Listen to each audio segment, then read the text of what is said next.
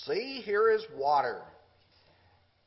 Those words that the eunuch spoke those many years ago on that road from Jerusalem to Gaza was certainly significant.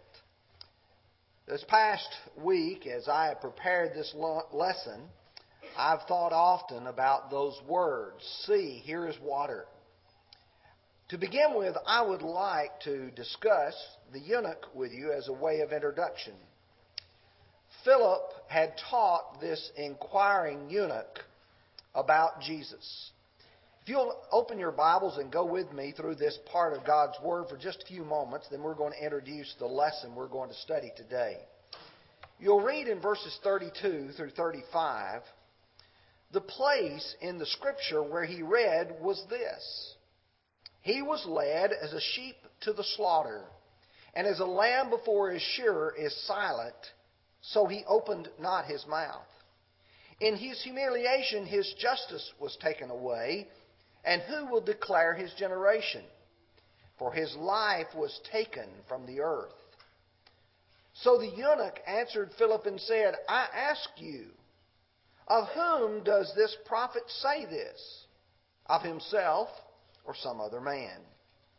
Then Philip opened his mouth and, beginning at this scripture, preached Jesus to him. You know, as you read through the Bible, preaching Jesus involves a lot of things. It involves who he is, it involves the church that he established, but it also involves preaching baptism. The cause of sight of water was what was able to make this eunuch say, I need to be baptized. See, here's water. What hinders me from being baptized? There's a lot of water in the Bible. And many of those passages where water is found, there are some great lessons to be learned. I want to take that word, see here is water, and I want to go through the Bible and I want to look at four different things. I want us to look at Noah and the flood. There's certainly a lot of water there. I want us to look at the, Moses and the Red Sea with the children of Israel. Then I want us to look at Naaman and the Jordan River. And then finally, after we're able to survey those three, to come back and to look at you and me and baptism. Let's begin, first of all, by looking at Noah. If you'll open your Bibles to the book of Genesis, to chapter 6, Moses, in his record of the life of the people during this pre flood time, describes the state of the people. And here's what Moses writes Then the Lord saw that the wickedness of man was great in the earth, and that every intent of the thoughts of his heart was only evil continually. And the Lord was very sorry that he had made man on the earth and was grieved in his heart. So the Lord said, I will destroy man whom I have created from the earth, both man and beast, creeping things and birds of the air, for I am sorry that I have made them. For just a moment, think with me. Right after God finished creating everything that was a part of His creation, you know the words that he used to describe it? It was very good. Something happened from the time that God had created man to Genesis chapter 6. You know what it was? The fall. Man chose to sin. After Adam and Eve chose to sin, everyone after them chose to sin and society became very wicked, very vile, to the point, if you will look at verse 5, the thoughts of man's heart was only evil continually. God now is sorry that he has made man. The world is corrupt. It needs to be destroyed. In fact, if you go further in the Bible, you will find that God's solution was to destroy the world. Look at verse 13. And God said to Noah, The end of all flesh has come before me. For the earth is filled with violence through them, and behold, I will destroy them with the earth. That's the way God was going to solve the sin problem. The agent of God's destruction was water, the flood of water. When you go to Luke chapter 17 and verse 27, Luke says, They ate, drank, married wives, and were given in marriage until the day that Noah entered the ark, and the flood came and destroyed them all. That is, every man, every woman, every beast of the field that wasn't on that ark died. 2 Peter chapter 2 and verse 5 says, And God did not spare the ancient world, but saved Noah, one of eight people, a preacher of righteousness, bringing the flood of the world on the, uh, on the world of the ungodly.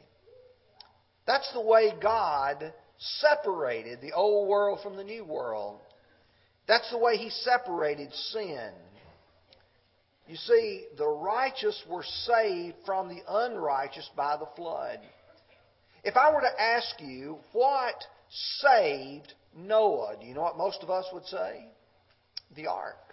But that's incorrect.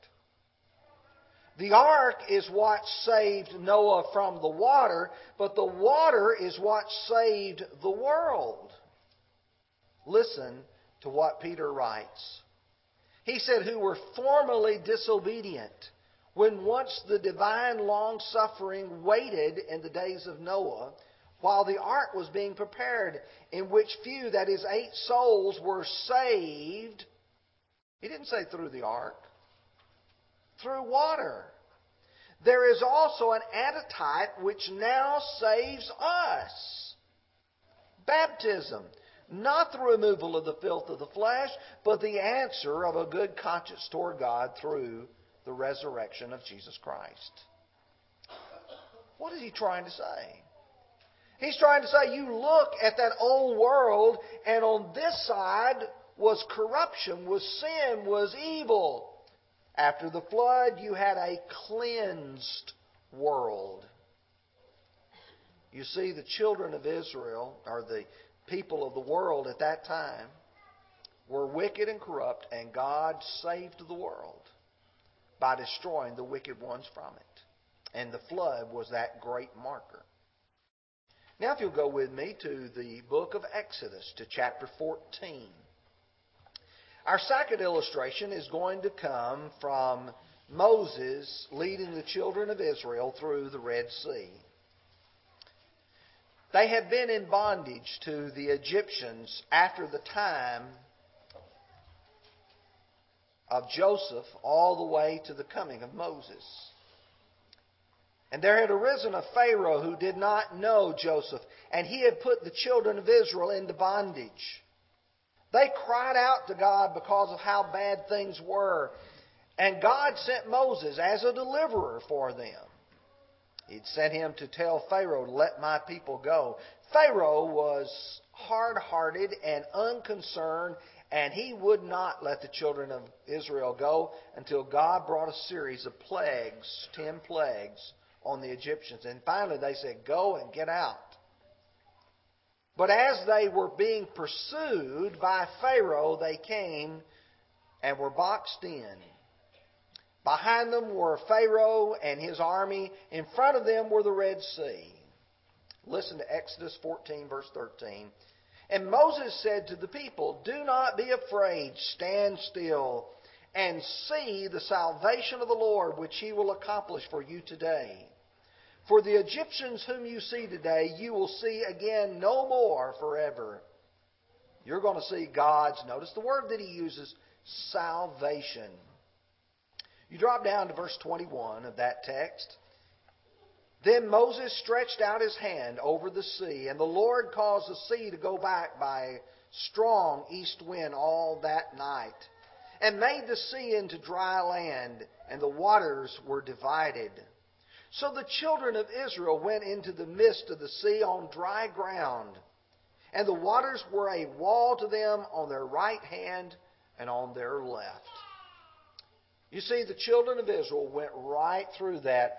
Now, when I go to Hebrews 11 and verse 29, the writer says, By faith they passed through the Red Sea as on dry land, whereas the Egyptians attempting to do so were drowned.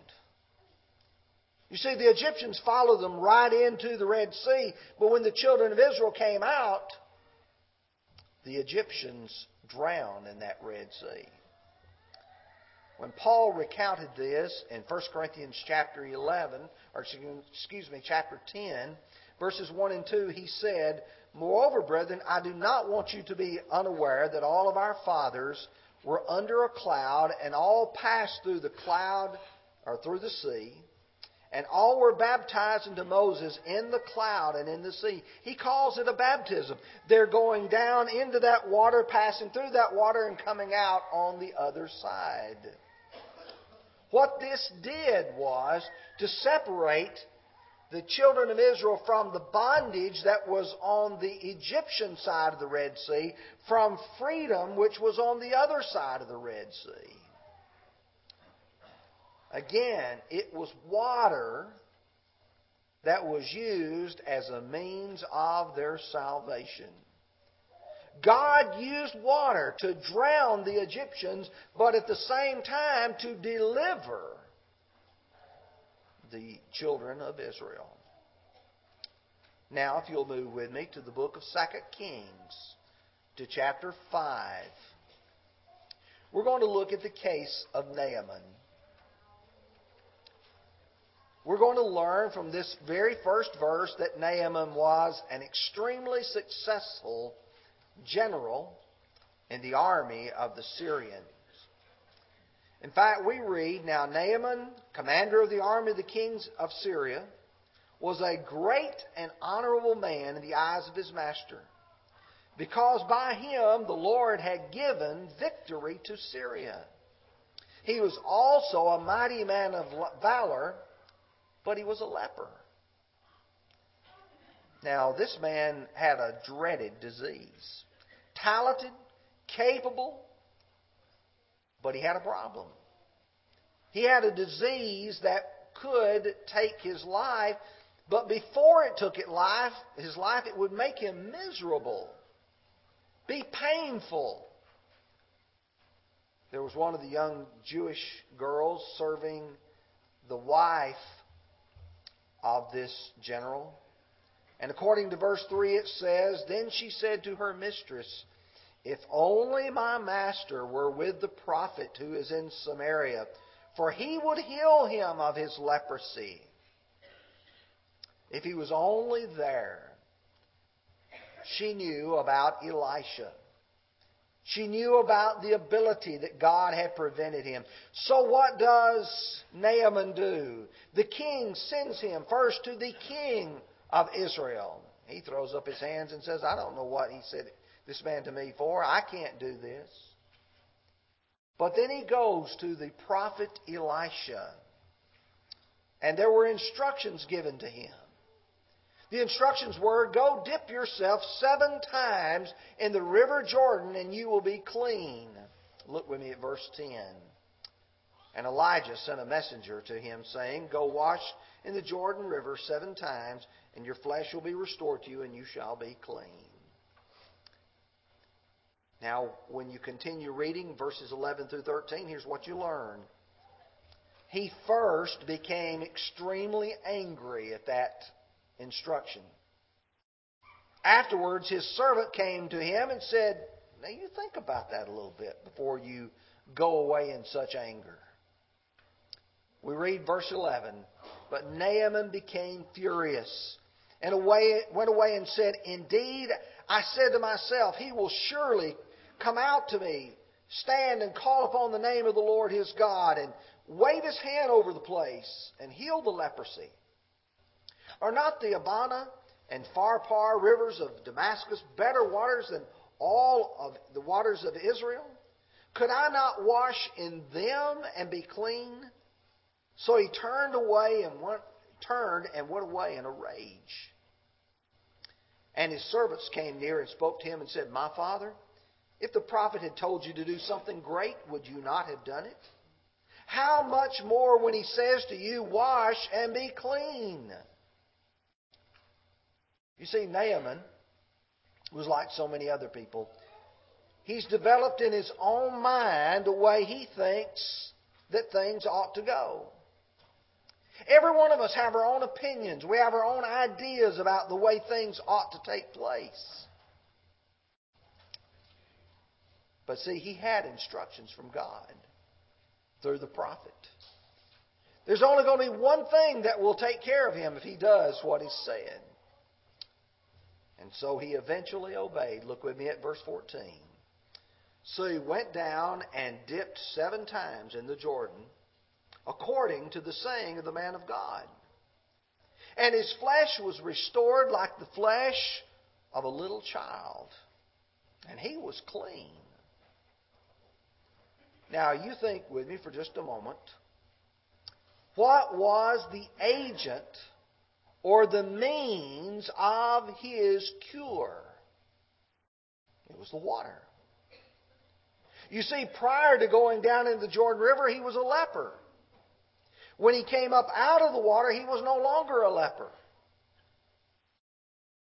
You can say that the water was his means of salvation. Now, when you think about the three illustrations that we have used the flood, the Red Sea, and now Naaman that brings us to the idea of us, you and I, with regards to our baptism. I want you to come to the New Testament with me, to the book of Luke, to chapter 7. We're going to look at verse 30. This passage describes what is in the minds of so many people today. God had sent John the Baptist on a mission. His mission was to prepare the way of the Lord. His message was repent, for the kingdom of heaven is at hand. And God had authorized and commanded John to teach baptism and practice baptizing people. You get to chapter 7 and verse 30. But the Pharisees and the lawyers rejected the will of God for themselves, not having been baptized by Him. You see, in their mind, they didn't have to do what John told them to do. And you can suppose in your minds as to why they didn't. I think one of the clear indications is, in their minds, baptism was not necessary. It's not something I've got to do. Maybe they were like the Pharisee of Luke chapter 18.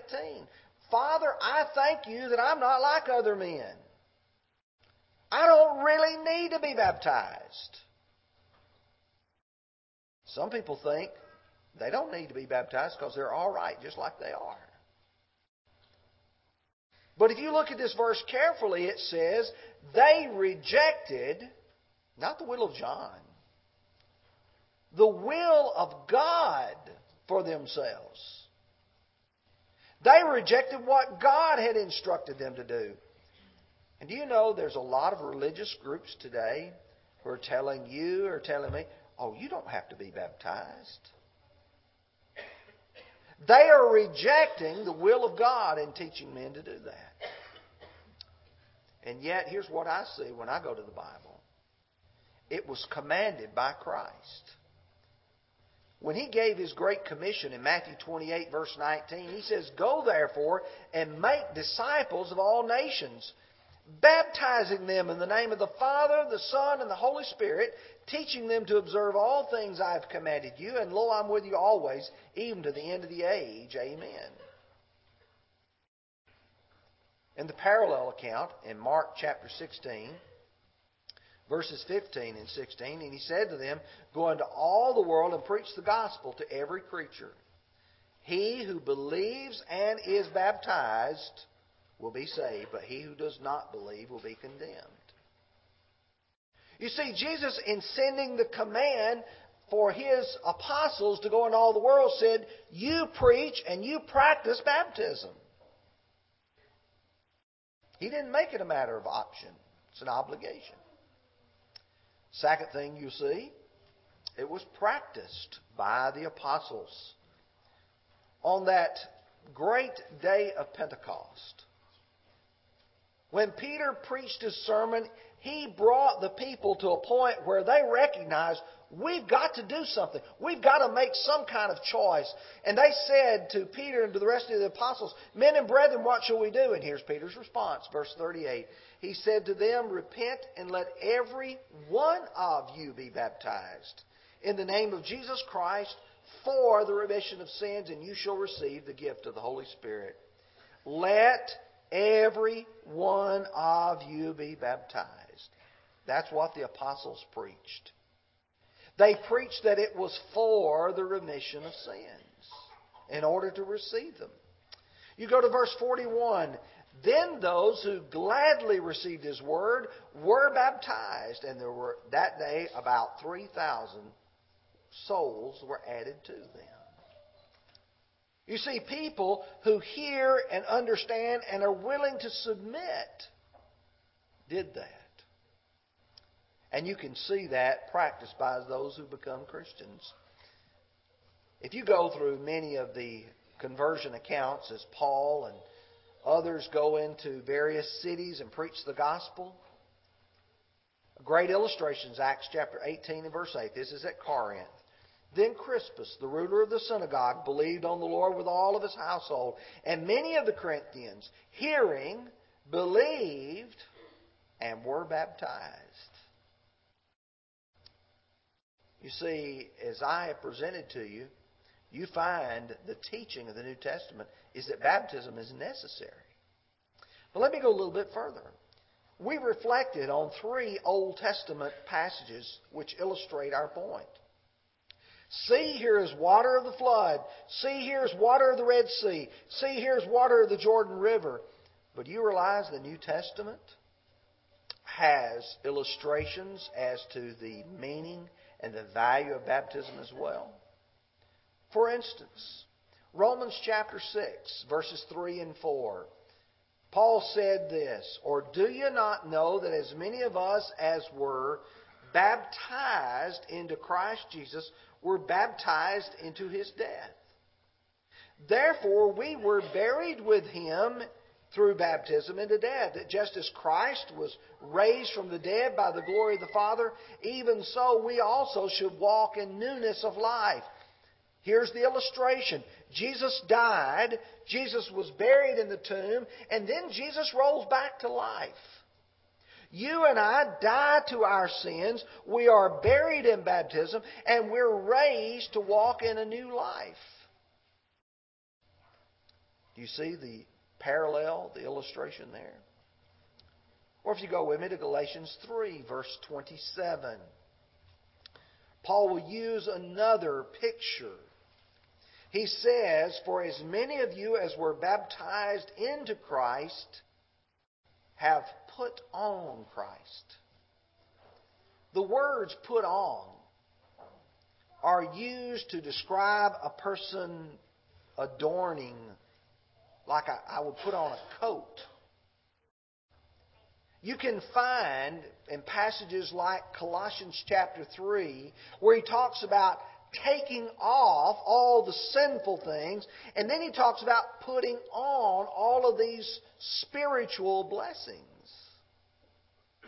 Here, the idea is in repentance, you take off sin, and in baptism, you put on Jesus Christ. Now, if water stands between one being saved, why would you wait? For just a moment, think with me in your minds if you were there with Noah. And you're told that at 12 o'clock today, We're going to board the ark and the door is going to be closed. How many of you would want to wait to 11:55, five minutes before, and say, "Okay, I'm going to run, wait, and try to jump, get on that gangplank to get on that ark just before the door's closed"? You'd say that'd be foolish. I might, my clock might be wrong. I don't want to wait till the last minute. I'm going to be there in plenty of time. I don't want to miss it. You think with me about the illustration of going through the Red Sea. You know there had to be somebody in the front, somebody in the back. You know that right behind the children of Israel are the Egyptians.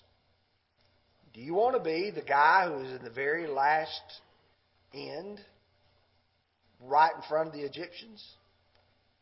Do you want to be the straggler who said, Well, I want to be the last one through the, the sea and come out on the other side? No, you wouldn't do that.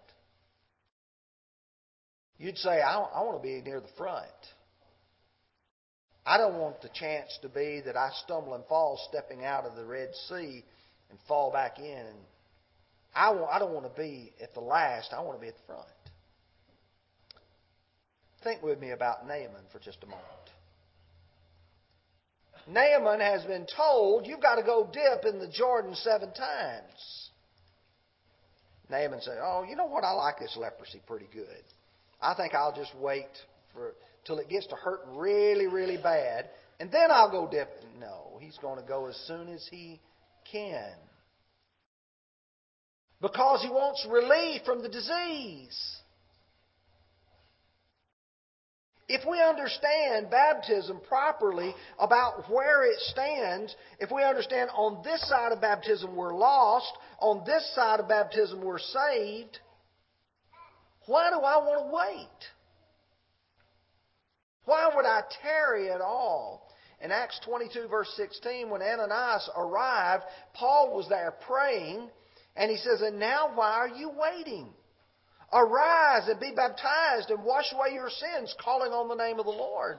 Why would you, why would I delay something so important? I want to ask you a question. Have you been baptized? If you have not, here's what you need to do. If you believe that Jesus Christ is the Son of the living God, and you are willing to turn your back on your sins, then when we sing the invitation song here in just a few minutes, you need to respond.